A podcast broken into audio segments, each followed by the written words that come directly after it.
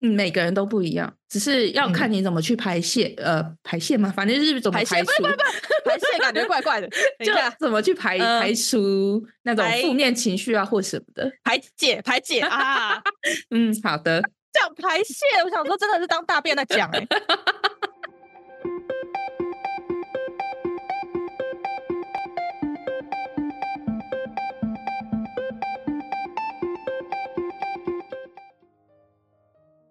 Hello，我是嘎嘎。还有，我是米江，嗨，我们今天要聊什欢么迎呢？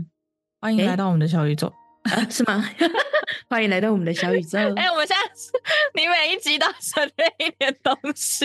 我们今天先跟小星星们问好，这周过得好吗？小星星们过得怎么样？我是还好啦，就那样啊。 我是过得挺煎熬，但是我我的状况等我完全稳定下来之后，再来跟大家分享一下。反正就是别人把我们当树洞，我们也可以把小星星们当成树洞的对感觉。好的，开始之前，先念一下小星星尼尼尔他对于我上一集生理性喜欢那集的反馈。嗯，他说：“嘎嘎米江，你们好，嗯我每周一早上都会固定听你们的 podcast，、哦想来反馈一下四十六集的生理性喜欢。哇，他固定周一听欸诶、好好哦，因为我们周日上架，周一上班可以驱散你的那个叫什么周一症候群吗？有吗？我们有这个功能吗？ 有这个效我不知果道吗？ 好，他说嗯听完这集以后才知道我的前任是生理性喜欢，我比他大了三岁，是网络上认识的远距离恋爱。嗯，他对我很好，关于我的所有事他都喜欢。他总是说因为喜欢我，所以想要更亲近，只要接触到我，也会不自觉的有生理反应。嗯，我们中间有分开过一段时间，但后来再次见面时，他对我也还是有生理性喜欢的反应。虽然最后我们还是因为理念不合彻底分开了。妮妮尔留言到这里的时候，我有回复他，我说果然光有生理性喜欢是不够的。 就是像你讲的柴米油盐酱醋茶、啊，任何事情就对是个性方面也不合的话，就很难走下 去。妮妮儿最后还有补充说，生理性喜欢能接受的程度真的很高，不只是吃过的东西或喝过的水。她说，连过敏打出来的鼻涕她都喜欢。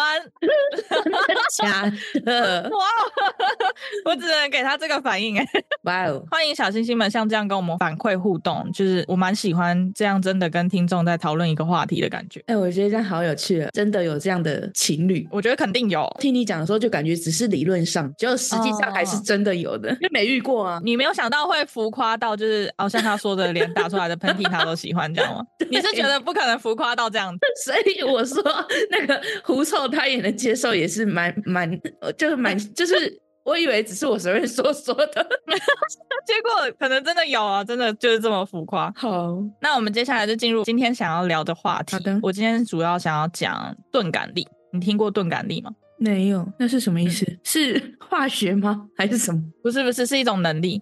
哦，讲的好像很神奇，一种能力，不是超能力。 是人的能力吗？还是什么？不是很理是解，是一种可以学习的能力。就是像那种人家拿一个汤匙，然后用意念把它弄弯的那种感觉。那可是不能学习的啊、 呃而且我觉得，如果是以魔术的角度来说，它是有技巧的吧。你说汤匙的部分吗？但是如果你是真的意念这种东西，你学不了吧？意念应该是要靠意志力吧还是你说你靠后天疯狂努力的练习？ ？I don't know， 我不知道哎、嗯嗯，我也不是很理解。我觉得这跟炼金术师差不多 了。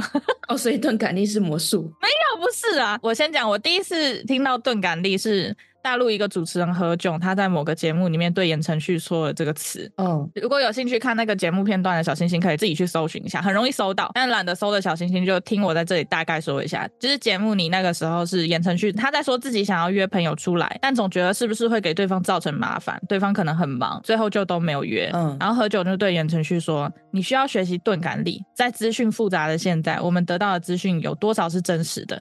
又有多少想法是你真的亲自和对方确认过？因为太过敏感，所以很多东西都是你自己想太多而得出来的，可能并非真实的结果。哦，就是自己会开始各种猜想，然后就说他可能不方便，他可能在上班，他可能在干嘛，然后就会放弃你现在的想法，这样。对，但你没有真实的去跟他确认过，哎、你是不是嗯现在真的很忙？你是不是真的不方便跟我约什么的？其实这些就只是为自己找一个理由，不想要，就是只是有想法，但是就是没有打算有实际的作为的那种借口。他可能真的想要有实际的作为，但是因为自己想太多，最后就导致于算了算了啦，这件事算了这样。嗯，好，然后我刚刚有说钝感力真的是一种能力，是我们可以学习的一种能力。那我们就来小小的科普一下钝感力。钝感力这个词是日本作家渡边淳一发明的，他有写一本专门讲钝感力的书。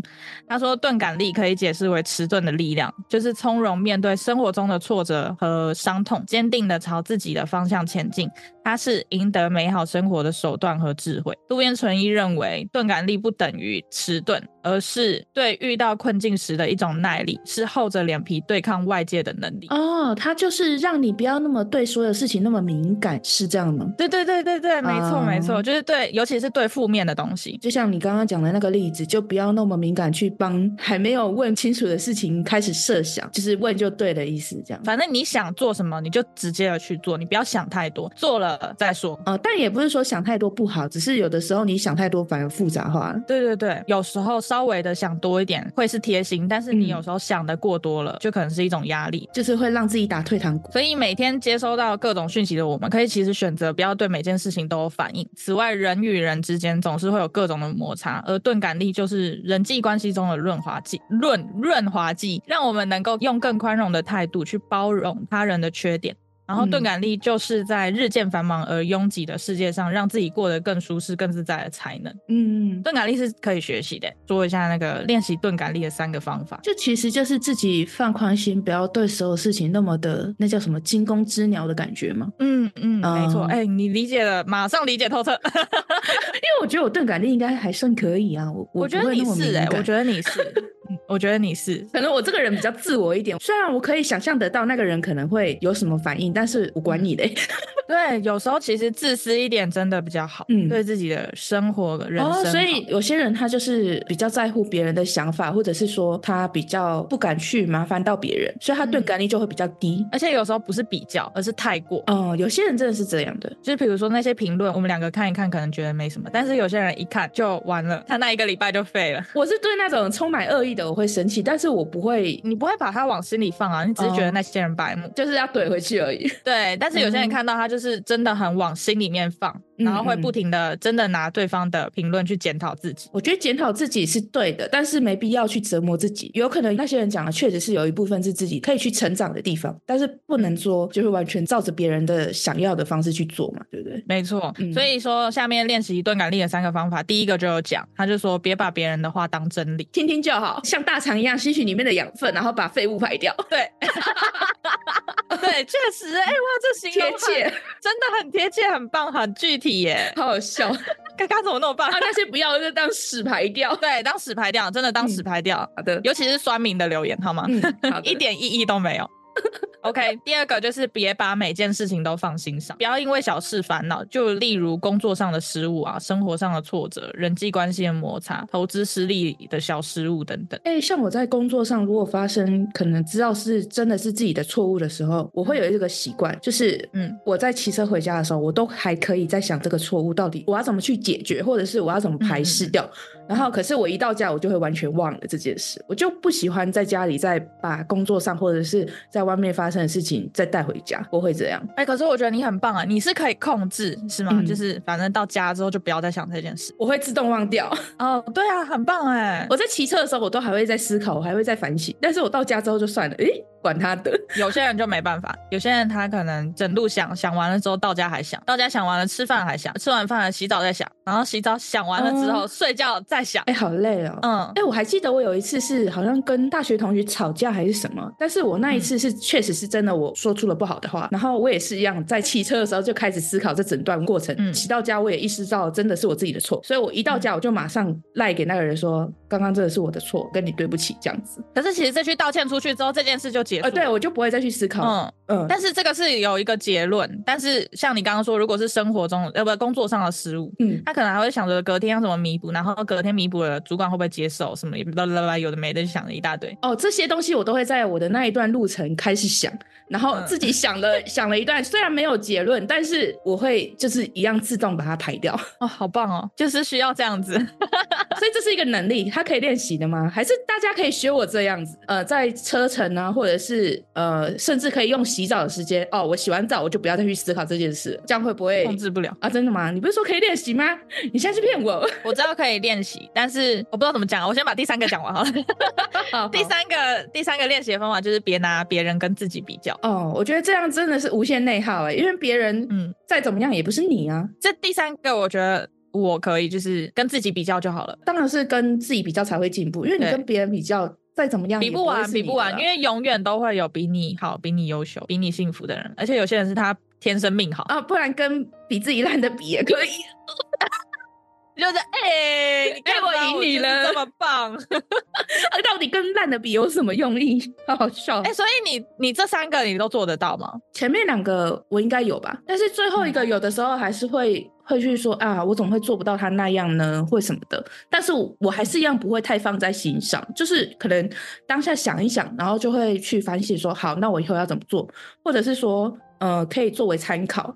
但是我不会一直、一直在心里想说，我怎么会一直做不到那样，或者是以他为目标什么的，不会。那我比较跟你反过来，我反而是前面两件事情我做不到，就是前面两个练习的方法我做不到，但是最后一个我可以。你确定吗？你不是常常在那边会自己内耗？我是说，就是前两个啊，前两个我就是内耗啊，所以前两个我没有办法，嗯我没有办法做到。但是最后一个就是别拿别人跟自己比较，我觉得我好像可以，因为我好像不太会老是说，哎、为什么他这么好，这么棒？我也不会啊，但是我会想一下，就是哦，我们我们的差距在哪，然后或者是嗯嗯我的不足在哪，我觉得这这都是好的啊、不会说不好，只是说嗯不会像有一些人这样子，常常会拿别人来做比较，我不会，我顶多如就果是只是把对方当做一个美好的目标去做参考而而比较的话，我觉得还好。但是有些人的比较是已经会产生嫉妒或自卑。那那我不会对对对，啊，顶多会想说哦，他怎么那么有钱，他好好的生在一个富豪家，但就只是这样想想而已，就只只是是这样羡想慕想啊，嗯那我也没办法啊，我就赚不到，我爸妈就没有那么有钱啊， 哎、所以羡慕跟嫉妒其实完全不一样的东西哦。我觉得那就是嫉妒不完的、啊。我觉得嫉妒已经有点内耗，好，所以我是觉得我们虽然把这东西就是拿出来讨论，嗯，其实上面说的那些话，其实会不会听起来就像是我们常常在劝人不要想太多啊，别太难过啊，小事情啦、没那么严重啊，巴拉巴拉之类的话，只是这些东西就被赋予了一个词叫做钝感力，可是我比我还是比较想要知道他要怎么练习。 其实就是上面那三个方法。但是我自己我看完之后，我就觉得，虽然他说是可以练习的能力，但是我也理解，除非一下子顿悟，不然练起来应该也是蛮辛苦的，因为我们很难控制改变自己的想法。如果要练习的话，就真的要像催眠一样，不停的说服自己。他这样的练习的方法，就有点像你前面讲的，就是向别人讲说你不要想太多啊，什么什么，你只能这么做。对，就只是睡前，然后你一直想，然后还会一直哎哎，别、想太多，然后就打自己的头，哎、别想太多。 我睡前就不会想这些烦心事，因为我觉得就是在睡前如果想这些，你反而会睡不好，然后还会做噩梦。我知道你不会想，然后你可以马上控制它不要想，但是有些人就是没办法，你想要控制自己不要想，可是脑袋里面就是会一直冒出那些东西，我没有控制不要想，我只是能不想 我会完全排掉。就啪丢掉。 对对对对，就像我说的，就是在呃路程的那一段时间，我就会把它排掉，我就会直接忘了，嗯？因为对我来说，我觉得我生活还是比较重要的，那些烦心事不在我的考虑范围内，你懂那种感觉吗 我懂，我懂你的感觉，但是你懂另外一个感觉吗？我知道，我知道有些人是控制不了，会一直去在意那些事情的。嗯，嗯他当然知道生活也是比较重要，他当然自也知道自己更重要，可是那些东西就是控制不了的，会一直在脑袋里面爆发爆出来，然后就是让你一直去思考那个东西，钻牛角尖就是这样来的。大家要不要学学我的方法？就是给他安排一个时间，然后在那个时间内想完之后就不要再想，这样可以吗做得到吗？那会不会他想说，好，今天摩托车停完了之后就 OK 到这里了，然后可是进到家里面之后就是发个呆，然后那个想法就又自己浮出来。所以这个真的是要练习的，大家可以试着我的嗯方法练习一下，其实是可以啊，大家如果觉得需要的话，就去练习看看。把钝感力练好，你的生活会更美好 哦。帮人你家打现广在告已经词成了钝感力代言人。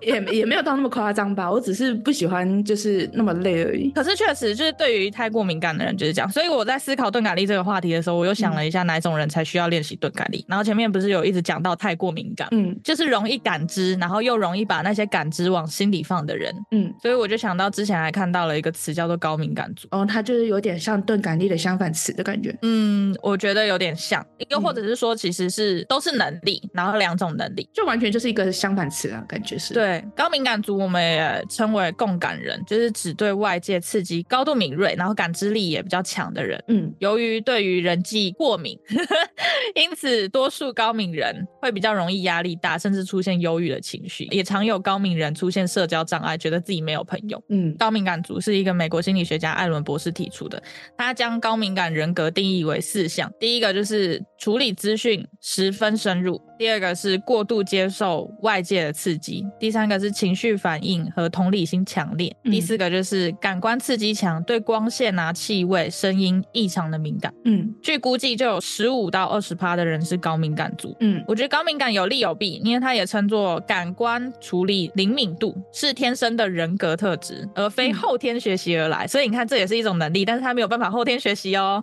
重要的是，高 高敏感者并不被认为是一种呃精神健康上的障碍，就是学理上没有正式的方法能将某人诊断为高敏感。这就是那种神经粗跟神经细的区别 吗？对啊， 对，所以我就想说，哎、这两个词根本就是强烈对比。所以他就没办法不可逆啊，因为你的神经生来就这么粗或生来就这么细，也没办法控制啊。哎、但是奇妙的是，他们说就是前面说的钝感力可以学习，但是这个没有办法学习，这个是天生的。然后你说钝感力的人，他要练得像高敏感族这么敏感，他也没有办法哦。但反而是高敏感族，因为太过敏感，然后产生压力大或忧郁的情绪，他反而是需要钝感力来去平衡一下。前面的钝感力就是简而言之呢，就是放过自己吧的那种感 觉，就是来用来平衡高敏感族的那种感觉。对对对对、嗯对，钝感力就不需要高敏。 我觉得还是多多少少还是要有一点对外界的敏感度、欸，还是需要的，要不然对别人来说，你就会觉得说你这人怎么那么白目， 还是要有一点敏感的。就是才会有同理心，然后理解他人什么的。嗯高敏感族有十四项特征，然后如果你符合大多数项目的叙述的话，就能认定自己是高敏感。嗯，我就先把那个十四项的标题大致念一下，太多了。第一个是善解人意，嗯，第二个是珍惜反思，第三个是高敏感族的人会常常听到别人讲别放在心上。嗯，第四个是脑子很自在，脑子很自在，我觉得很自在这个词其实就不太像是高敏感，因为它的说明其实是就是内心生活充满活力，能够察觉到自己有相当的原创性和创造力，嗯但也容易过度思考、过度分析而导致自我批评。嗯然后第五个就是不接受负面回馈，嗯，又或者是说没办法接受负面回馈。就是没办法接受人家骂你嘛，嗯或者是说你不好什么的嘛。就像我们说的，很在意别人的评论，所以如果一嗯旦接受了负面回馈，就会一直往心里面。第六个就是很难顶住压力，第七就是思虑再三，通常很难做出决定，然后会害怕做出错误的选择。嗯，思虑再三就很像那个刚刚前面言承旭讲的那个情况，哦，就是会东想西想，然后反而会放弃你的决定这样。而且他说，即使今天这个是赌注很低的一件事情，你还是会思虑再三。对，啊，就像他说的，这只是要约人家吃饭而已。嗯、对， 你想那么多干其嘛？实你是就一问件一下就小好了事，。对，其实啊，人家是一不件能吃就小不事，能吃就好了。 嗯，不能吃就不能，忙就忙 啊。他是怕被别人拒绝吗？还是怕被别人拒绝，然后或者是怕别人觉得自己是一个很跟你不熟？惹麻烦的朋友什么之类的吧。吃个饭，好吧？嗯 说对方会不会想说啊，我今天就这么忙，你不知道吗？然后还这样子问我要不要吃饭？那我觉得这个朋友也有也有问题耶，到底谁会这嗯么暴躁的回复人呢、 他不会暴躁，他可能心里这样想啊。哦，他好然后哦呢，高敏感的人就会很害怕对方心里会不会这样想。那我觉得那个人就是没朋友，活该， 对不对？可是他回复你的时候，可能也也就回复你哦在忙。可是结果他对方心里这样想，哎、你看我就是我就是会一直 去想对方是不是会这样想的人呢、哦，好好，下一个，下一个，第八个，注重细节；嗯第九个，表露善意，啊，经常被称赞为有理得体，能分辨好坏，哦，是不嗯？是？其实就是很会，嗯，好，不知道怎么讲，好很会的做人。呃，表面功夫 吗？还是喜欢扶老奶奶过马路？哦哦，表面啊、他知道这样做才能得到所有人的喜欢，干、是白莲花哦， 好好，第十个问题解决者， 嗯第十一个观察入围，嗯，第十二个爱哭，我不会。嗯，第十三个喜欢在家工作，诶，哎、那个我就有了，我喜欢在想嗯什么，不要烦我，第十四个寻求意义和目的。追根究底的感觉吗？我觉得这十四个其实很多它都是环环相关的，嗯，一定是啊，因为他就是要让你知道说你有没有这些特质啊，你有的话就是高明的，就像你注重细节又观察入围，所以你才是一个问题解决者，因为你总是能看到问题的症结点在哪里。嗯，对，它真的是十四项就是环环相关的。你这个不是有个测验吗？到时候可以放在对对简介。对，就是除了上面十四个特征可以来判断你是不是高敏感族，我们还有那个高敏感族的自我检测量表。我找了两张表，一张表是提出高敏感族一词的爱莲博士所做的检测量表，另一张就是参考爱莲博士那张表之后，再结合后期临床观察后才做出来的检测量表。我们都会放嗯在各个平台的简介，小星星们可以去检测看看。那我自己测完是觉得。我不知道怎么判断是不是准啊，他大家们是可以有那个测测看分数吗？对，大家可以去测测看，然后反馈给我们。但是因为我一直以为我算是高敏感族的人，但是我一开始用提出高敏感族那个爱莲博士所做的那张检测量表做的时候，我做了两次都不是高敏感族。是啊，但是我后后来不是又给你一个吗？嗯，那个我就是了，然后结果你反过来，你反而是做后面那张的时候不是。我觉得有些问题他会问起来会让我有点难以回答，怎么说呢？我也是，而且我就觉得有点疑惑。好吧，我觉得这个东西就是因人而异啊，就是自己评测看看。嗯，这两张表他们也都有个前提，就是你当下的心情情况会影响这张量表的检测结果。好哦，大家去测测看，然后反馈给我们，就是觉得准不准？然后再评估一下自己是不是。对，因为我我一直觉得我自己算是，因为我就是会想很多的那种人，嗯，所以昨天嘎嘎测出来之后，他的分数比我高，我整个就骂了一句“我操”， 真的哎，你六一耶！哎，我觉得这也不准啊。嗯假设以第一个来说是一个高明人，但是我的钝感力也够啊，所以我是有平衡的。那反而是你测出来你的高敏是这个分数，但是你没有钝感力，那你还是没办法平衡啊。你懂那意思吗？哦，懂哈？就算我今天是一个高敏人，我觉得那也没什么差，因为我可能就是对外界东西就是这么敏感。但是呢，嗯我自己钝但是感你力有我可以钝感力排泄掉。对对对。哎哎，哇，分析出了一个新高度。对啊，我觉得是这样子的，因为我觉得每个人承受的压力都不同嘛。那虽然我对外界的东西非常敏感，但是有的时候我可以自己排泄掉，我觉得那些东西就是可以一直保持在一个平衡点上面。嗯，哎，好有道理哦。我现在又是一个钝感力博士啊，我每一次讲完一个东西，我自己没变成博士， 嘎嘎成了博士。就反而来说服你这 样。哎、很有道理耶！就可嗯能我们两个承受、能够承受的那种敏感压力就是不一样。嗯每个人都不一样，只是要看你怎么去排泄，呃，嗯排泄嘛，反正就是怎么排泄除，排泄感觉怪怪 的，就就怎么去排、嗯排除那种排负面情绪啊或什么的。排排解排解 啊，嗯，好的，讲排泄，我想说真的是当大便在讲 哎、蛮很难像的，我真的笑死。好的，也总结一下今天讲的东西，嗯。觉得自己在两个能力中的占比是多少？我觉得我应该是还是敏感，应该会占高一点，因为我觉得有的时候我会知道说可能会引起后面一系列的麻烦，我就会选择不去做。那这样我觉得嗯嗯我反而是敏感的那一边会占的比较高。虽然我说我可以自己的，就像我讲的，我可以自己排解掉，但是我会不想要面对这些烦心事而选择不去做。所以我觉得我应该还是算敏感的占高一点。就像我说过，我是一个可以社交的人，但是我懒得社交，我不愿意去社交，所以就变成是说，其实都是自己的选择。所以我觉得我还是敏感占比较高，嗯因为我会怕麻烦，然后就不去做。那你的，那你差不多就差不多是类似于六比四吧。就算你的敏嗯感占比较高，但是相对的，你的钝感力会让我钝自感己力也很也是蛮强的。屏蔽掉，是吗？嗯嗯嗯，所以这这方面是我的呃钝感力比较高吗？是这么说吗？我也不是很理解。反正就是我会自己不去让我自己面对那些情况，嗯，我可以解决，但我不想解决，我懒得解决，这样。又或者是说你有五十的敏感度，但是你也相当有也有相当五十的钝感力，可以去平衡这个敏感，嗯，所以你是可以平衡我。可以自己去调节。我可能就是比如说我有四十的敏感。 嗯， 然后结果呢？我只有零趴的钝感 我这也太低了吧？啊、好，不要说零趴这么夸张，我给他个五好了啦。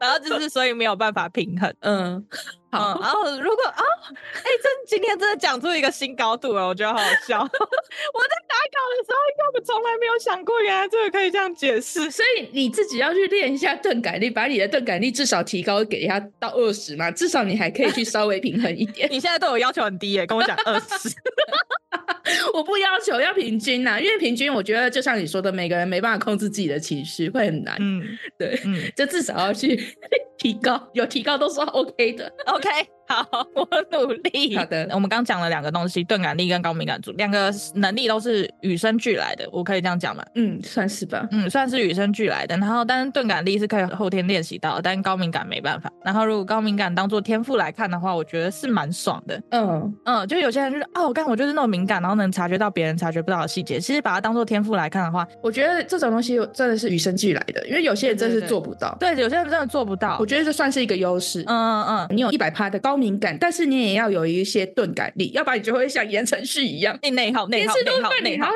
想个十分钟，我 好连吃累个啊，饭。对不对？不要这么累啊嗯，。对，嗯所以说你有越高的高敏感呢，你就需要，就是带来的困扰也是挺大的，所以就你需要越高的钝感力去综合一下，嗯其实这两个东西要延伸的话题的话，还很很广，就是像高敏感造成的精神内耗等等嗯之类的。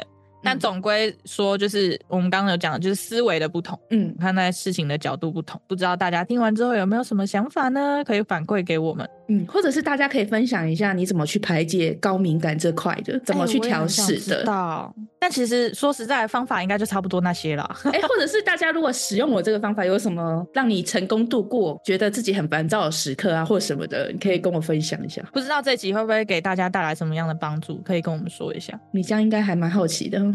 呃，对啊， 因为米江做 不到，米江做不到钝感啊呢、 零八，零趴，我当时讲自己零趴哎，后对来啊，我看不下去，有这么给了有自这么己夸五，张吗？